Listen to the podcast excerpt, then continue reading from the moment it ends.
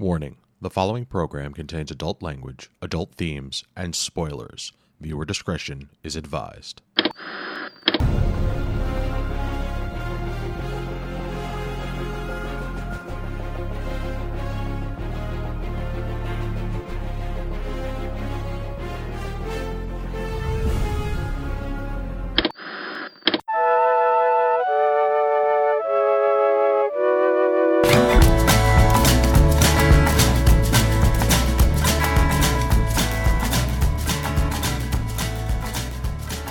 Good evening, and welcome to a very special episode of this week's episode. I am Chris Randazzo, and I will once again be playing host, and joining me this evening is my lovely wife, Karen Randazzo. Her name is Belinda May, and she means everything to me. Aww. That she does. So this is a very fly by the seat of our pants episode because we here on the East Coast got bombarded with snow, or actually we didn't. Karen and I just got a bunch of rain, and Evan was bombarded with a boatload of snow and has been without electricity for several hours now. He is currently trying not to freeze to death. He's burning his comic collection for warmth and reading American Gods. So poor Evan. He got 15 inches, and it's hard. And that's our show. So since we can't talk with Evan about Legion like we had hoped, tonight we're going to talk about what Karen and I literally just watched a few minutes ago while we were waiting and hoping that Evan's electricity would come back on. And that is season 4, episode 13 of Agents of S.H.I.E.L.D. called Boom. We've been really digging on Agents of S.H.I.E.L.D. lately, and I thought it would be pretty fun for us to do a quick talk about this and then talk about the news and kind of throw the episode together. So I know this isn't going to be the most smooth thing in the universe, but this is our little fill-in episode. So let's talk about Agents of S.H.I.E.L.D. What did you think of? Now we're a couple episodes behind still. We are. We've been catching up. This season of S.H.I.E.L.D. has been really strange for us. It's sort of like we want to watch it once we're watching it, but when we're not watching it, we're like, oh, we're so behind. Yeah, it's hard. It's gonna be so hard to get, like, it's hard to catch up on a TV show. Yeah, but there's just something about this season that's made us not quite want to, have that be what we choose in our limited free time. Mm-hmm. Though we did start kind of pumping into it a little bit more lately, and it's been really good, this LMD thing. Yeah, I think what it was is I was really enjoying the Ghost Rider thing, but I was enjoying the things that were happening on some of our other superhero shows a bit more. And then the LMD thing happened, and I was like, yeah, I think I see where this is going. I also was a little surprised by the fact that the LMD thing took over. I think I was expecting Ghost Rider to be the whole season. Yeah, and it seems like this LMD thing, from all the artwork I've seen, this LMD thing is coming to an end, and they got one more arc going before this season is over, which has something to do with Hydra. Huh. So that's is very comic booky. It is. Like, it's interesting that, like, did S.H.I.E.L.D. ever have its own comic? There have been S.H.I.E.L.D. comics over the years. Not like there's been Nick Fury comics, there's been S.H.I.E.L.D. comics. Not any, big, long ones that I can think of. That would definitely be something that we would require Evan's expertise on. I'm sure he would know the answer, but he's sitting in the dark somewhere. Yeah, thanks, Evan. Yeah, good for nothing, Evan. We love you. So anyway, the LMD season has actually turned out to be far more interesting than I thought it was going to be, and I'm having a lot of fun with it. It's really good. It's thrown us a couple of curveballs. We recently found out that Agent May was a an LMD, and that was kind of cool to see that happen. Like, I was kind of surprised by that. But where we are right now in this episode, Boom. So there's these jackasses that are we hate Inhumans because we're Russian. We're human supremacists from Russia or whatever. And there was this, there's awful senator woman. Oh, yeah. Screw her. She was awful. Well, she's dead now. So. Yeah, she's dead now. So this was great. This was really delightful. So these guys, they had this plan. They were going to bring a Terrigen crystal in and like try to turn the senator into an inhuman so that she could like hate herself and die. And then the guy that came in there to do it was the one who turned into an inhuman. Of course, his inhuman power turned out to be that he could explode at will. And then like form back like particle by particle. And really, it was a pretty cool special effect the way he got back together. Kind of neat to see. Well done, ABC, on that. And then he blew up from Senator Nadir, and so that was cool. So we don't have to see her anymore because she was awful. Like, yeah, fun fact, the word nadir actually means the lowest point, so I don't know if you knew that. Good to know. I did not know that. It truly was the lowest point, because she was, I think not even just the character was awful, like I think she was kind of awful. I didn't really care for that actress at all, really. I think her whole delivery, her whole everything was just kind of garbage. She was all right. She didn't bother me so much, and I thought it was nice to see. You know, I think S.H.I.E.L.D. does a pretty good job having people of color in the cast. I think what was bugging me about her is that there's a character in the X-Men universe who has at least done some similar type stuff to this character named Dr. Kavita Rao, who was an Indian character. And it just seemed like she was close to Kavita Rao, but not as interesting and just kind of lame, so... Well, that makes sense why she would bother you more than me, because I have no knowledge of this person. Yeah, when she first showed up, I was like, wow, they're bringing Dr. Rao into this. She was in Joss Whedon's Astonishing X-Men, which is like one of my favorite comic runs ever. Yeah, well, it's something you've been telling me to read for, I don't know, 20 years. It's so good. It is so good. Yeah, So the agents of S.H.I.E.L.D., the titular agents of S.H.I.E.L.D. had to gather together and stop. Haha. They had to stop these jackasses who wanted to kill Inhumans, and this guy and the Inhuman haters teamed up to try to like blow up the director of S.H.I.E.L.D. Yeah, they were after, like, Quake and Director Mace. Yeah, so Director Mace, this is an interesting character. They were introduced to him earlier in the season as an Inhuman who is the director of S.H.I.E.L.D. And then we find out that he's not actually an Inhuman. He's just got some super soldier serum that makes him temporarily superpowered. And then we find out in this episode that the super soldier serum... is like Russian roulette, and one of these times when he turns it on, it's just going to kill him. But it also turns out that Agent Fitz happened to manufacture a super cool super suit for him that like directs it. That he doesn't have to inject himself with anything. It's like on his belt, and he can just twist a knob and be all fancy and Inhuman like. So you expect me not to giggle when you say twist a knob on his belt.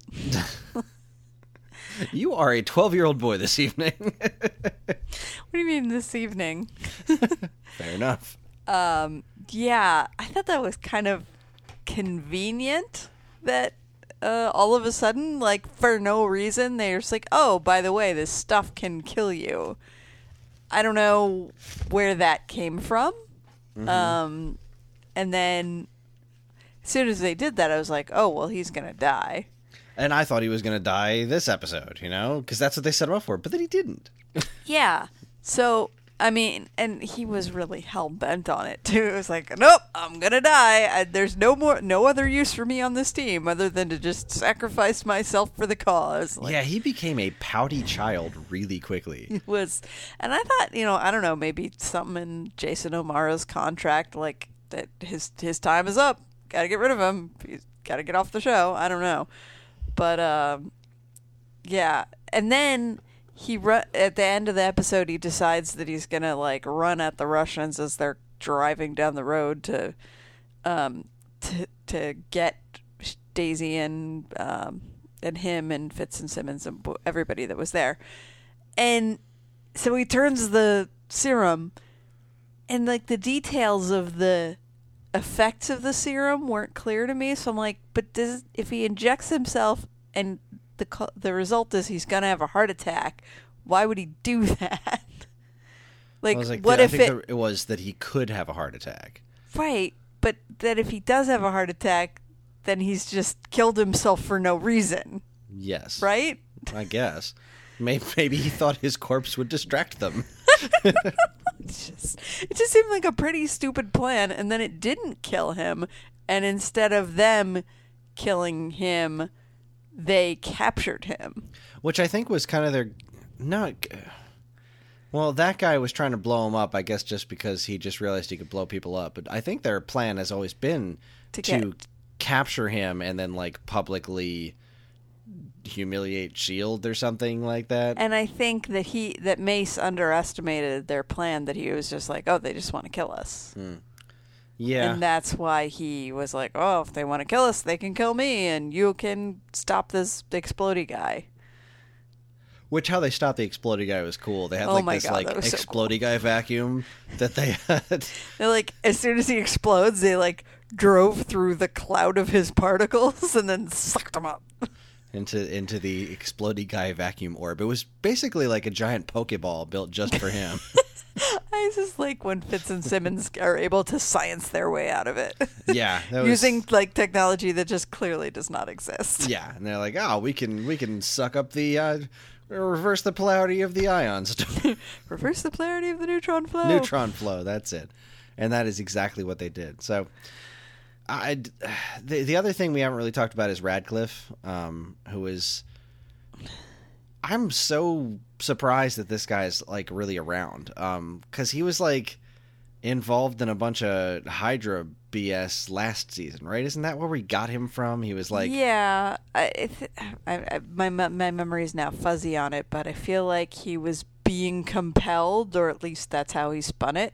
Yeah. So that he could get away and now work with S.H.I.E.L.D. this season. Mm-hmm. But I think Radcliffe is on Radcliffe's team. Yeah. No matter what happens. He's definitely an X factor because he doesn't want to kill folks. Like, so what they did, he had this LMD Ada that he'd been walking around, and they went and found the original woman that she was based on, and it turns out that it was like this ex-lover of his, and she kind of stood up for him to an extent. Like, she hated him because he left her when she was dying, but she stood up for him, saying that his whole spiel was about preserving life. And that's kind of come up with him a couple of times, like where his LMD Ada has been like, oh, cool, I'm just going to kill her or kill this person. And he's like, no, you killing. Can't kill. Just stop killing people. It's not good.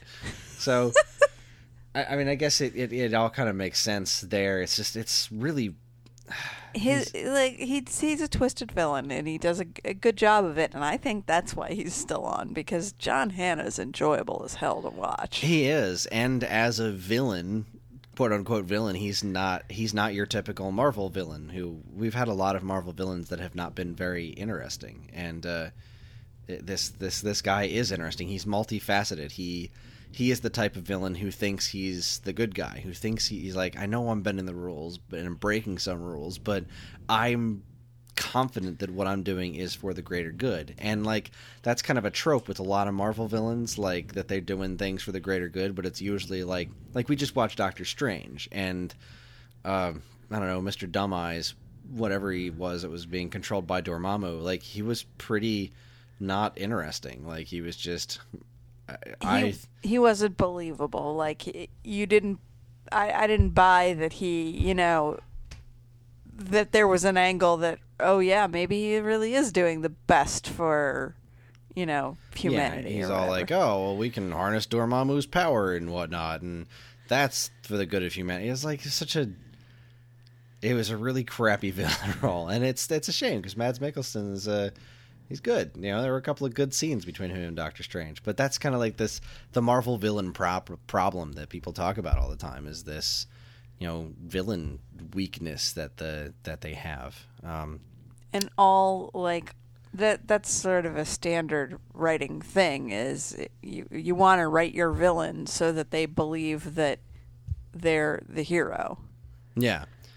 And, or that they're just so incredibly malicious that becomes enjoyable to watch, kind of like, to an extent, with Agent Ward, where when Ward was just, like, kind of back from the dead and just, like, he was just evil for evil's sake. And that while that did go on a bit long, it was interesting. It was kind of fun to watch, so... Now, the thing that I didn't like about this episode is that there was no May. Yeah. And I love Agent May. Agent May is fantastic.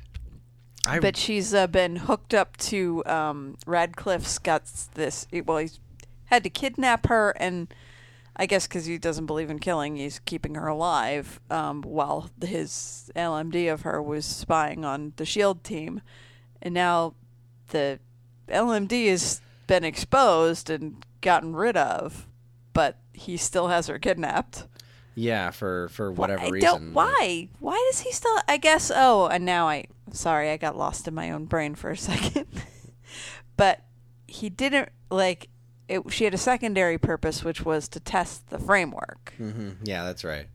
And obviously, like, what can he do with her after he lets her out of the framework?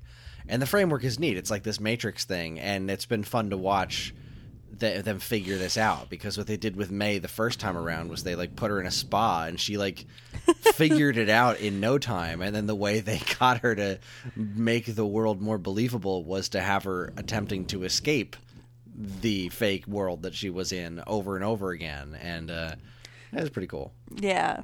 And it was fun to see her conversation with Ada, like at the end of one of her cycles through the framework, where she was like, oh, you're figuring it out faster every time. And so it reminded me of that Doctor Who episode where he kept punching the wall. Yes. I'm a little anxious to see what's happening with her, because we didn't really, she didn't do anything. We just saw a shot of her strapped to the gurney that she's been on, and she's, you know, she looks like my daughter when she's asleep and not happy about something.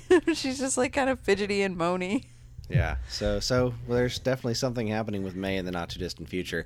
I have this theory that I just cooked up while I was watching this episode. It's like Coulson, they've been kind of playing up on the show this little bit of a romance thing between Coulson and May. And there's something about Coulson's reactions right now that are making me think that he's an LMD. The thing is that I can't think of a possible good reason for Radcliffe to have had both Coulson and May be LMDs. So, yeah, I mean, I can see why it would be valuable to have an LMD of Coulson. Oh, yeah. But I don't know why they would be in the same game. Yeah. I mean, it could be that, you know, at some point... like some point past where we saw May get exposed, that the Coulson LMD got switched in somehow, or maybe Ada did it. Like, because like without Radcliffe's knowledge, maybe she's got her own agenda. That could be, because this episode started with Coulson in Spain looking for the woman that Ada was based on, and we didn't see anything about how he got there or anything, which you don't have to show us, but that would have been a prime opportunity for, you know, for the show to have switched, if there are two different Coulsons, for the show to have switched Coulsons on us without us knowing. Yeah. Well, this show is fantastic. I love Agents of S.H.I.E.L.D. And you should too. We should all love Agents of S.H.I.E.L.D. And we should, just as we should have all loved Agent Carter. And look what happened. We didn't love it enough. And it went away. I loved it enough. Yeah, we loved it enough, but the world didn't. Damn you, world. Before I take us to our commercial break, I do want to just discuss a quick fantasy that I have for Avengers Infinity War. They mentioned, they actually brought up the Avengers stuff in this again. And they've been kind of, I guess, the show has been more or less parting ways with its direct connection to the MCU from time to time. Like, it did the Sokovia Accords, but it's all been very, like, loosey-goosey a bit. I feel like because there's been... The movies have an impact on the show, but the show has no impact on the movies. Exactly. So it's my... I keep having this hope that they're going to find some way, and they've already talked about this in interviews, that it's just, like, not likely to happen, which I think is ridiculous, because... they've got this $1 billion budget for these two movies, and I want to see what happens when the Avengers find out that Coulson's alive, because clearly they haven't yet, and I want to see that reunion. I want to see Steve Rogers and Tony Stark find out that Phil Coulson's alive. I want them to have to call a meeting of every single superpowered person they can think of, because Thanos is that big of a threat, and I want them to get the Defenders from Netflix, and I want them to get the Agents of S.H.I.E.L.D. and all the Inhumans that they have, and I want to get them and all the other characters in the MCU in a room, and friggin' Nick Fury opens a door and there's Agent Coulson, and he walks in and he has a quick conversation with everybody. I want to see that happen. That would be mad cool, but if they manage to pull that off and without it getting spoiled before the movie gets released, I will eat several hats. Yes, I will eat an entire buffet of hats, but I don't even care if it is spoiled. I just want it to happen. I want to see that level of integration, because the TV shows have done a great job of pulling from, especially Agents of S.H.I.E.L.D., of pulling from the events that happen in the movies, but to have the TV shows, like even in something as, I don't want to say trivial, but just having them cameo in the movie would feel so organic with the way that these worlds are all connected. And I think the Netflix shows do a good job of having the flavor of the MCU on them, because they do a lot of stuff with, they're all set in New York, and they all, you know, the world is, you feels the impact of the events of Avengers, really. Avengers, the first one, really. Yeah, and some Age of Ultron, but mostly Avengers. All right, well, we're going to take ourselves a quick break. We're going to do some commercials, and when we come back, we're going to talk about a few things that have been in the news. You are listening to this week's episode from geekade.com, so stick around. You know what's all the rage these days? After shows. Everyone loves after shows, especially wrestling after shows that feature people talking about what people were talking about while people were wrestling. So the fine folks over at Ring the Bell got in on the after show game and started their own after show called After the Ding, sponsored by Mountain Dew. They also talk about WWE Fastlane and bring us a new installment of their Man on the Street segment, First Impressions. Don't miss Ring the Bell. That was fast. Lane. Over on the Geekade YouTube channel. This has been a season of weird weather, and if you're like me, you need someone to tell you which beers to drink when outdoor temperatures are uncertain. Fortunately for me, a heavy drinker, Hunter Wilde has the answers I desperately seek. Also fortunately for me, I love fruit. Do what I did and check out the Imbibing Scribe, cherry maple bourbon beer. Are you in the market to have someone try and make sense of the new X-Men series? Sure you are.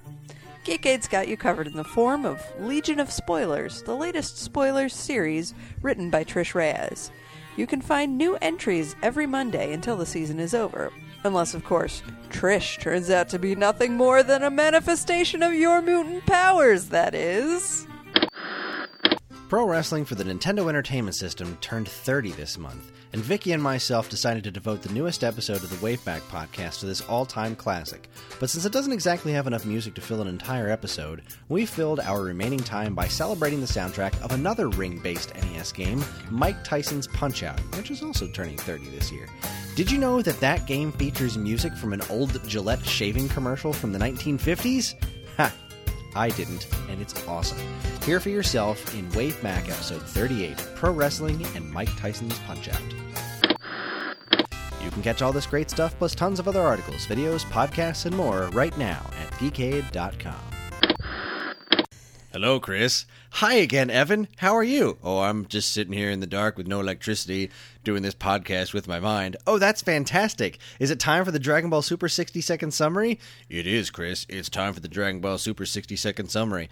All right, let me do it. Let's see. Am I even going to need 60 seconds? Yeah, I think I can. All right. 3, 2, 1, go. And that's it.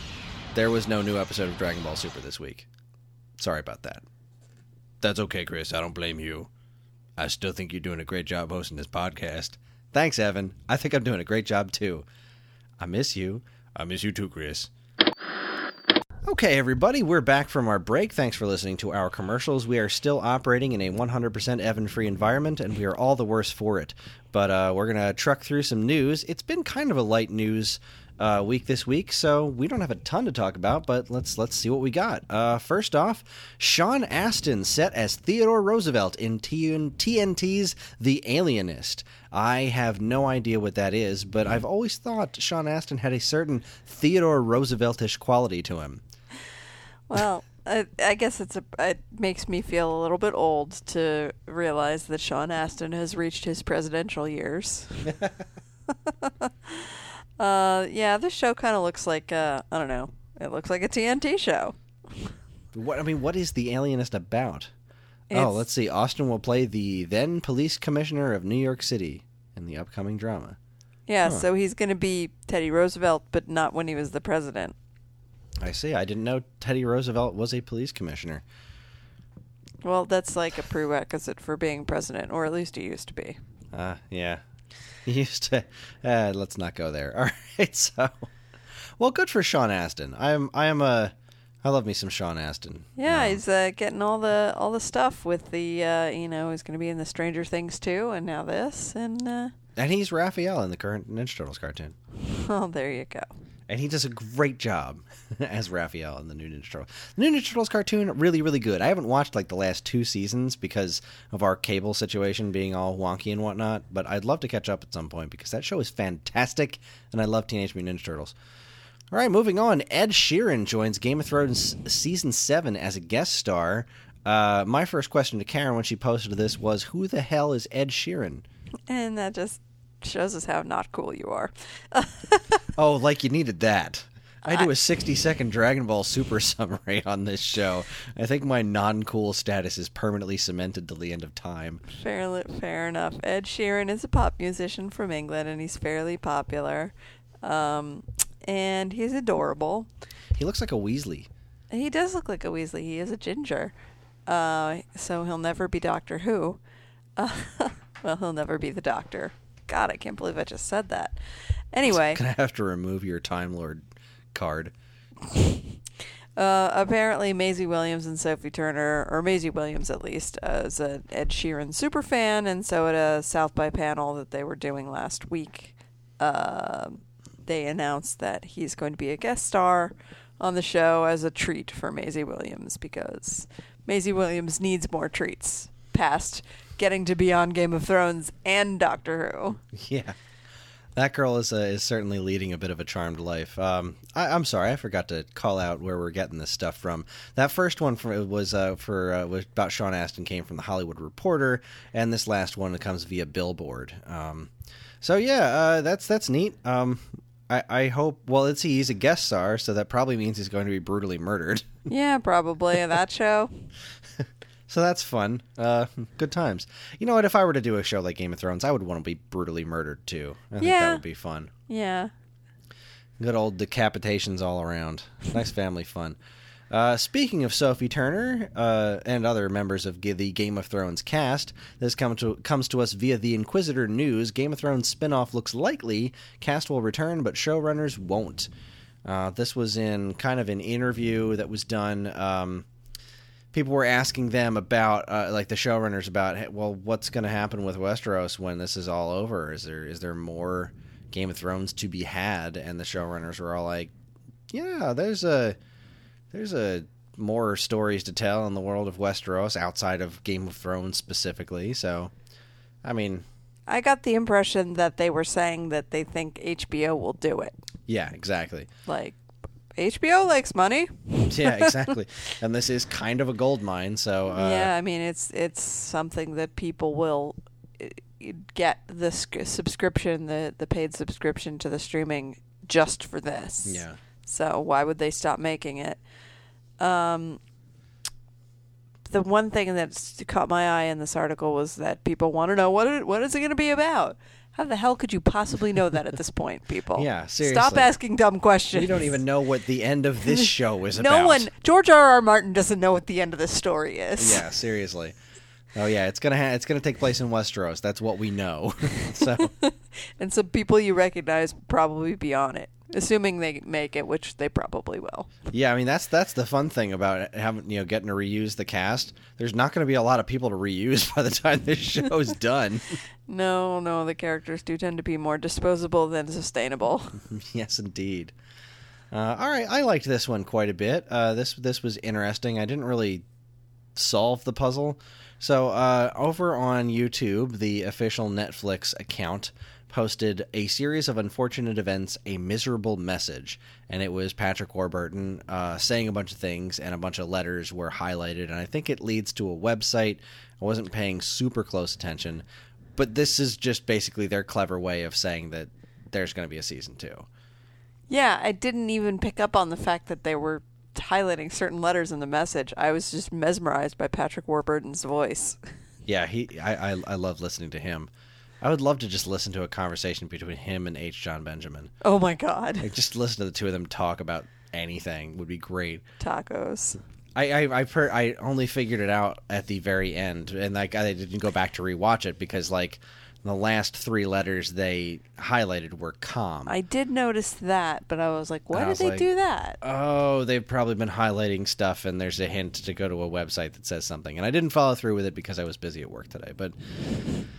And I found all the information I need, which is that this great show is being renewed, and I'm really stoked about it because I really enjoyed the first season of this. I was able to watch it all, you know, grabbing bits and pieces here and there, and finally getting through the whole thing. And I thought it was great. I thought Neil Patrick Harris was great. I thought I thought the kids were great. I'm really interested in where the story's going. Like it was a cool show. Yeah, I've been editing the spoiler recaps that we put on the site as well. And when I got to the end of it, I was like, oh, I wonder where they're going now, especially with there was another set of orphans or another set of kids, and the parents were involved with them somehow. Yeah, like I don't even know if they were their parents now that I think about it. Like the way the show kept playing up, like the Baudelaire's parents were these characters, and I don't know. I can't remember if they were ever specifically referred to as the Baudelaire's, and they could just be completely unrelated characters, and it was just all misdirection, because the show is really good at misdirection. It was all very, very fun and interesting. I don't know. I'm stoked. I've never read the book, so I have no idea what's coming. No. Yay. Moving down the list, the show we were supposed to talk about tonight was Legion, which, boy, that show is weird. I'm looking forward to talking about that with Evan next week. I have lots of thoughts on that one, but this comes to us via Den of Geek. Legion, Dan Stevens has asked Patrick Stewart to appear. One of the things about Legion that us comic book loons know is that the main character is Professor Xavier's son, and so the Dan Stevens was on which late night show was it? Gordon. It was James Corden. And he asked Patrick Stewart, because he was also there, if he'd reprise his role as Professor X on Legion at some point. And Patrick Stewart was all like, absolutely I will. He was like, he did barely even finish the sentence before he was all over saying yes to that. So yeah, Patrick Stewart, like, you just have to ask him nicely, and he'll be Professor X in just about anything, like your third grader's like home movie. Yeah, pretty much. He's the nicest guy. Yeah. I'm stoked about that thought. I don't want to spoil too much for next week, but I'm vaguely interested in watching more of the rest of this show, Legion, because it is a... I mean, first off, I was so impressed by the first season of Fargo, and this is from that showrunner. Same guy, yeah. So, I mean, yeah, Noah Hawley. Let's talk about it next week. Yeah, let's talk more about it next week. But the option of Patrick Stewart showing up on there as Professor Xavier is pretty darn cool. Let's see, this one, this was an interesting read. This comes to us via Forbes. After a brief bump, The Walking Dead's ratings have crashed to a new 4-year low. Ha, ha, ha, ha. We were ahead of the game on this one, babe. Yeah, we definitely jumped ship in time. After reading this article, it's, I forget, let me actually click on it here and get the numbers, because... I was obviously laughing and whatnot at the show's misfortune, because the show, it dicked with us for way too long, and it seems to be getting what it deserves. Yeah, but the thing is that where does it say here? Let's see. This is from the article itself. It says, in truth, 10.16 million viewers is still very, very solid for cable. beyond solid, like triple or quadruple most of its competition. Numbers like these do not signal imminent cancellation or anything like that, not by a long shot. Most AMC shows are considered lucky if they're doing 2 to 3 million an episode, and many will get renewed with even less than 1 million viewers per week. So, yeah, if they're the average show is getting 2 to 3 million, and even at Walking Dead losing like crazy numbers, dropping down to 10 million... yeah, that show's not really in any danger. It's just, it makes me happy to know that there were so many people that were burned by this show, just like us. Like, the ratings spiked at the premiere, which I assume were just people like us who watched the premiere because we wanted to see how they were going to handle that scene. Yeah. And like this, the guy who wrote this article, he says, this is by a guy named Paul Tassi, this arc in the comics, the whole war against Negan, was one of the highest points in the comics. Like, this whole thing was really, really good read. And it's odd that this is where the show was really starting to fall off, because you would think that if the show was of the same quality as the source material, that people would be sticking around. But I don't know, man. I feel like the show did so much to intentionally dick me around. I don't care. They've lost the goodwill that they had. Yeah. Although I do admit that I am tempted, and if I did have infinite free time, I might catch up because I'm interested to see how they're doing Ezekiel. I hear that he's quite an entertaining character. Is he? Yeah. I haven't heard anything about Ezekiel. All I know is that Dwight has been a big letdown. Dwight's a pretty important character in the comics. Not a very likable character, but an interesting and important character. And I didn't much care for the actor the few times that I had seen him, and apparently that has been the case all around, that Dwight has been kind of a letdown. But so Walking Dead's in no danger of being canceled, but I'm glad to see it getting some humble pie served to it, because it would be really nice if the showrunners kind of got the hint that maybe they aren't invincible, and maybe if they got a little humility and started taking it a bit, if they would try harder. They would pull their heads out of their asses. Yeah, and stop waving the, oh, did he die? Cliffhangers. If they would stop pulling that garbage. Cliffhangers for the sake of cliffhangers are dumb. On the opposite side of dumb, the Doctor Who Series 10 trailer dropped. Really, really cool stuff. Why don't you talk to us a little bit about what we saw in this trailer? Okay, well, first of all, I have to say that I was confused when this trailer was posted last night, because I had been seeing news all day. Oh, a new Doctor Who trailer tonight, and I was super psyched, obviously, because it's my favorite show. And then I watched the trailer and I was like, what the F is this? I've already seen this. And I couldn't remember why, because my brain holds on to things for about 4 seconds these days. But as it turns out, this was leaked last week by someone and then taken down quickly. But I unwittingly got to see it ahead of most people. So that makes me have lots of cool points, I think. I award you 13 cool points. I'm super cool, really, is the point of this story. And now let me talk to you about a 50-year-old sci-fi show, because I'm super cool. So yeah, lots of cool stuff in this. We get to see the Doctor running around with Bill and Nardole. There's just a hint of Missy. Just enough to wet the palate.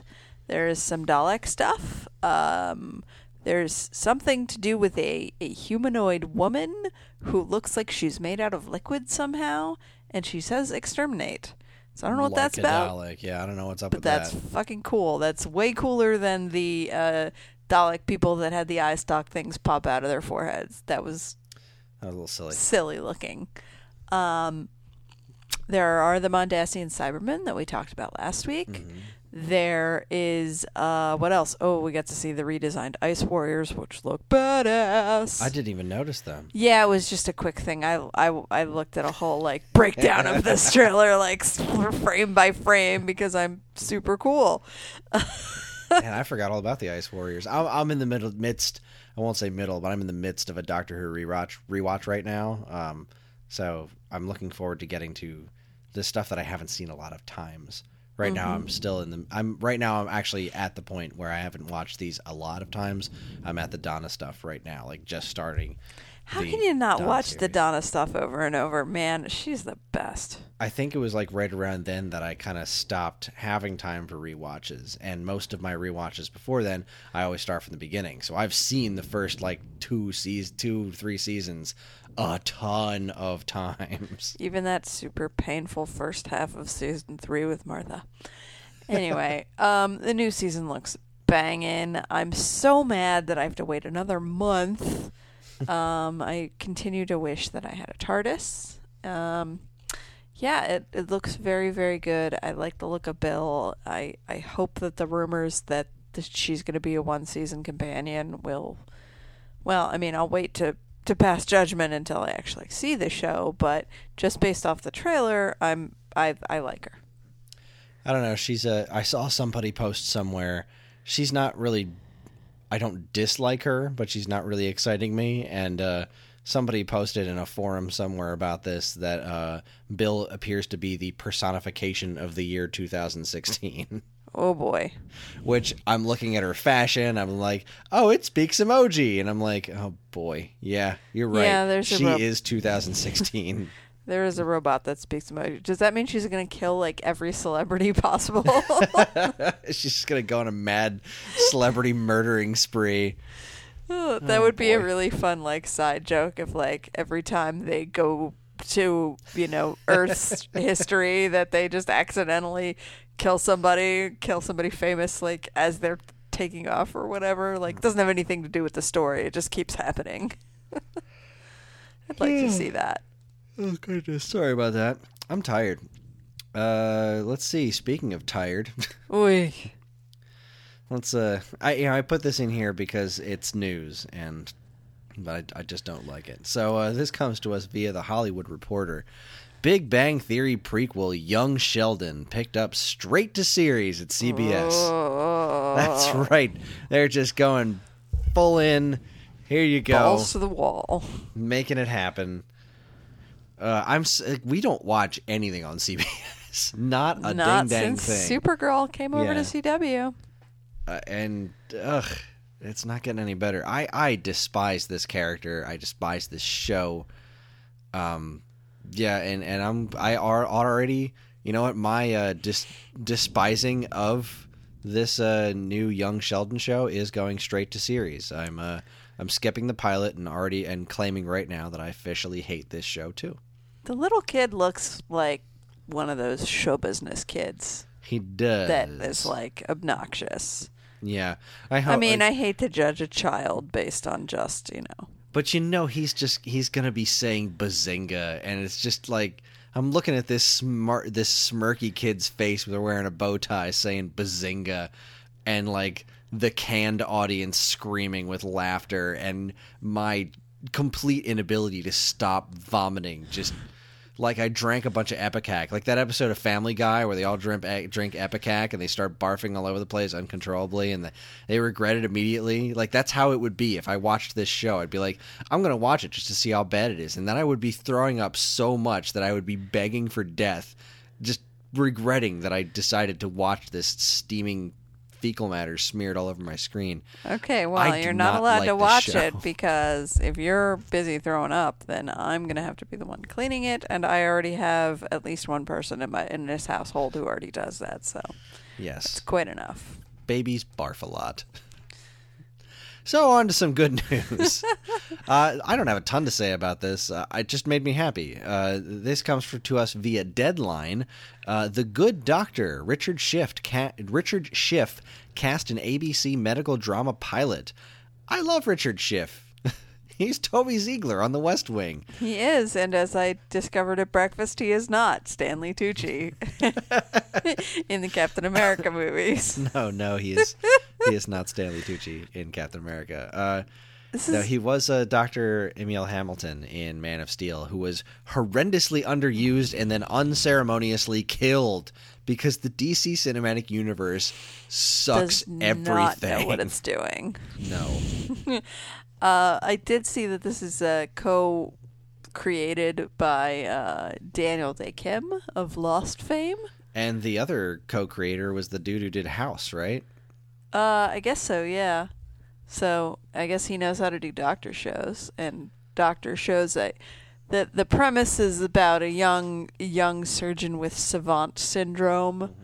So yet another doctor with, you know, like brilliant doctor with personal problems. Where have I heard that before? Look, but, I don't care. I mean, you know, I feel like anything with him in it automatically has an air of not suckitude, which, you know, Man of Steel wasn't the worst movie I've ever seen. Yeah, Richard Schiff definitely brings a level of gravitas. He does. Dude's awesome. I'm excited to see that he has work. So good for that guy. Go team. And lastly, the last thing I have for tonight, coming from avclub.com, 20 fan-favorite MST3K episodes will hit Netflix tomorrow, and tomorrow so, being March 15th. By the time you're listening to this, it already happened. That's right. By the time you're listening. This was kind of cool. Netflix... they used to have a bunch of MST3Ks on Netflix. I used to love that. You could just hop on Netflix and pick a random episode, and there was a ton of them, but then they've slowly dissipated over the years to where there's almost nothing. Not that there aren't plenty of ways to get Mystery Science Theater, including my 21 DVD box sets I have. 21, 22, I don't remember. I'm way behind. They keep releasing new ones, and I want them all, but I don't have infinite money or space, so... But there's lots available for streaming. The official YouTube channel puts full episodes up for free. Pluto There's TV Pluto, yeah. has a 24-hour Mystery Science Theater channel, which is lovely. Do they have all the episodes on Pluto? No, there's like a rotating 5 or 6. I think most of them are just the ones that are on their YouTube channel, which is fine because a lot of them are really good episodes. Like I Accuse My Parents shows up on there a lot. It's one of my all-time favorites. But and you're not going to sit there and watch the whole thing. You just, you know, you want to be able to flip it on and watch 10 minutes or exactly. I mean, I'd love to be able to have it on in the background. Yeah, it's a great background show, especially ones I've seen a ton of times. But these are great because these are all a bunch of fan favorite ones, and I believe I've seen all of them. I'm going to double check the list real quick. I mean, let's see. Let's run down the list here. Catalina Caper, which no is idea. It's horrible. it's I think that's one of the ones they reference. I think in no, that's Monster A Go Go. I'm thinking of when in Manos: The Hands of Fate, when they say they survived Monster A Go Go, they can survive this. No, Catalina Caper is one of those 50s movies with like. Remember in That Thing You Do, they were the Captain Geese and the Shrimp Shack Shooters. That's basically that movie. Gotcha. Ega, the Caveman. Watch Out for Snakes. Great one. Future War. I don't know that I know. I feel like that's a later episode. Future War, and I can't remember which one it is. I know I've seen it. Giant Gila Monster is a winner. Any of the Hercules ones are great. Hercules Against the Moon Man is awesome. Horrors of Spider Island. I know Karen will never watch it. But Horrors of Spider Island has this great scene where there is an actual, like, there's a giant spider, and the way they did it was there's just an actual Volkswagen Bug that they attached a bunch of like big giant legs to spider legs to, and it just drives. I think I've actually seen that scene. It is hysterical. I Accuse My Parents, one of my all-time favorites. That one's spectacular. Jack Frost is really funny. Laser Blast is a good one. Manos: The Hands of Fate is a classic. Merlin's Shop of Mystical Wonders. I'm glad that's on there. I feel like that one doesn't get a lot of credit because it's effing terrible. Pod People. With Trumpy. Oh, man. Pod People is just... It is my second favorite episode ever, second only to Is that Mitchell. The one with Chief and McCloud? Yes. Puma Man, Puma, Santa Claus Conquers the Martians. Oh, Side Hackers. Oh man, Side Hackers is tough to watch. Like that's the one. There's this scene in that one where the main character starts beating up a woman, and it's like really brutal and nasty, and like. Joel and I think it's a Joel episode. The Joel and the bots, they start booing. They're just like actively booing the screen, like because it was just awful. Space Mutiny, Oh, space. All time. That one's all time. That's the one with Big McLarge Huge. Yes, Big McLarge Huge. Teen Dirk Hardback. We don't need more Calgon. God, I love that episode. Teenagers from Outer Space. I've seen that one a couple of times. I don't remember a lot about it. Time Chasers is another good one. Werewolf or Werewolf. And Zombie Nightmare. So there you go. 20 great episodes of Mystery Science Theater 3000 are going to be on Netflix to kind of set the stage for the new season that's starting soon. Yeah, that was the interesting point about the article to me, was that, you know, they were pointing out that when they acquired the rights to Gilmore Girls prior to the Gilmore Girls revival, but they did not do so with the Full House revival.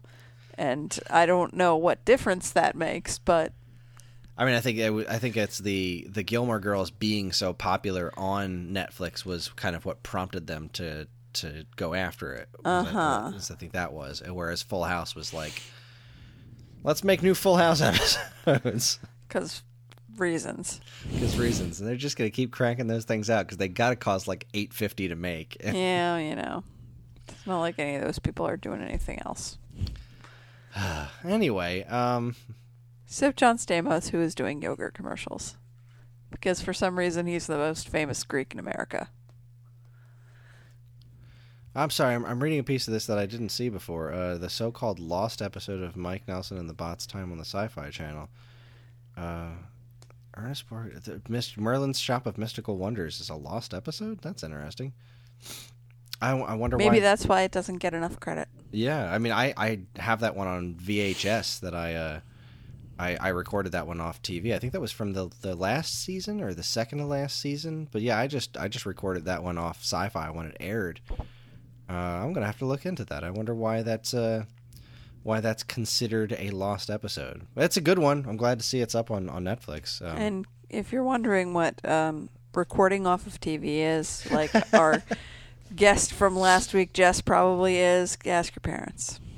Yeah, it involved a VCR, lots of cables, and sometimes timing it. So, all right, that's going to be our show. Thank you very much for listening to Karen and I going on and on about all of these wonderful news stories and Agents of S.H.I.E.L.D.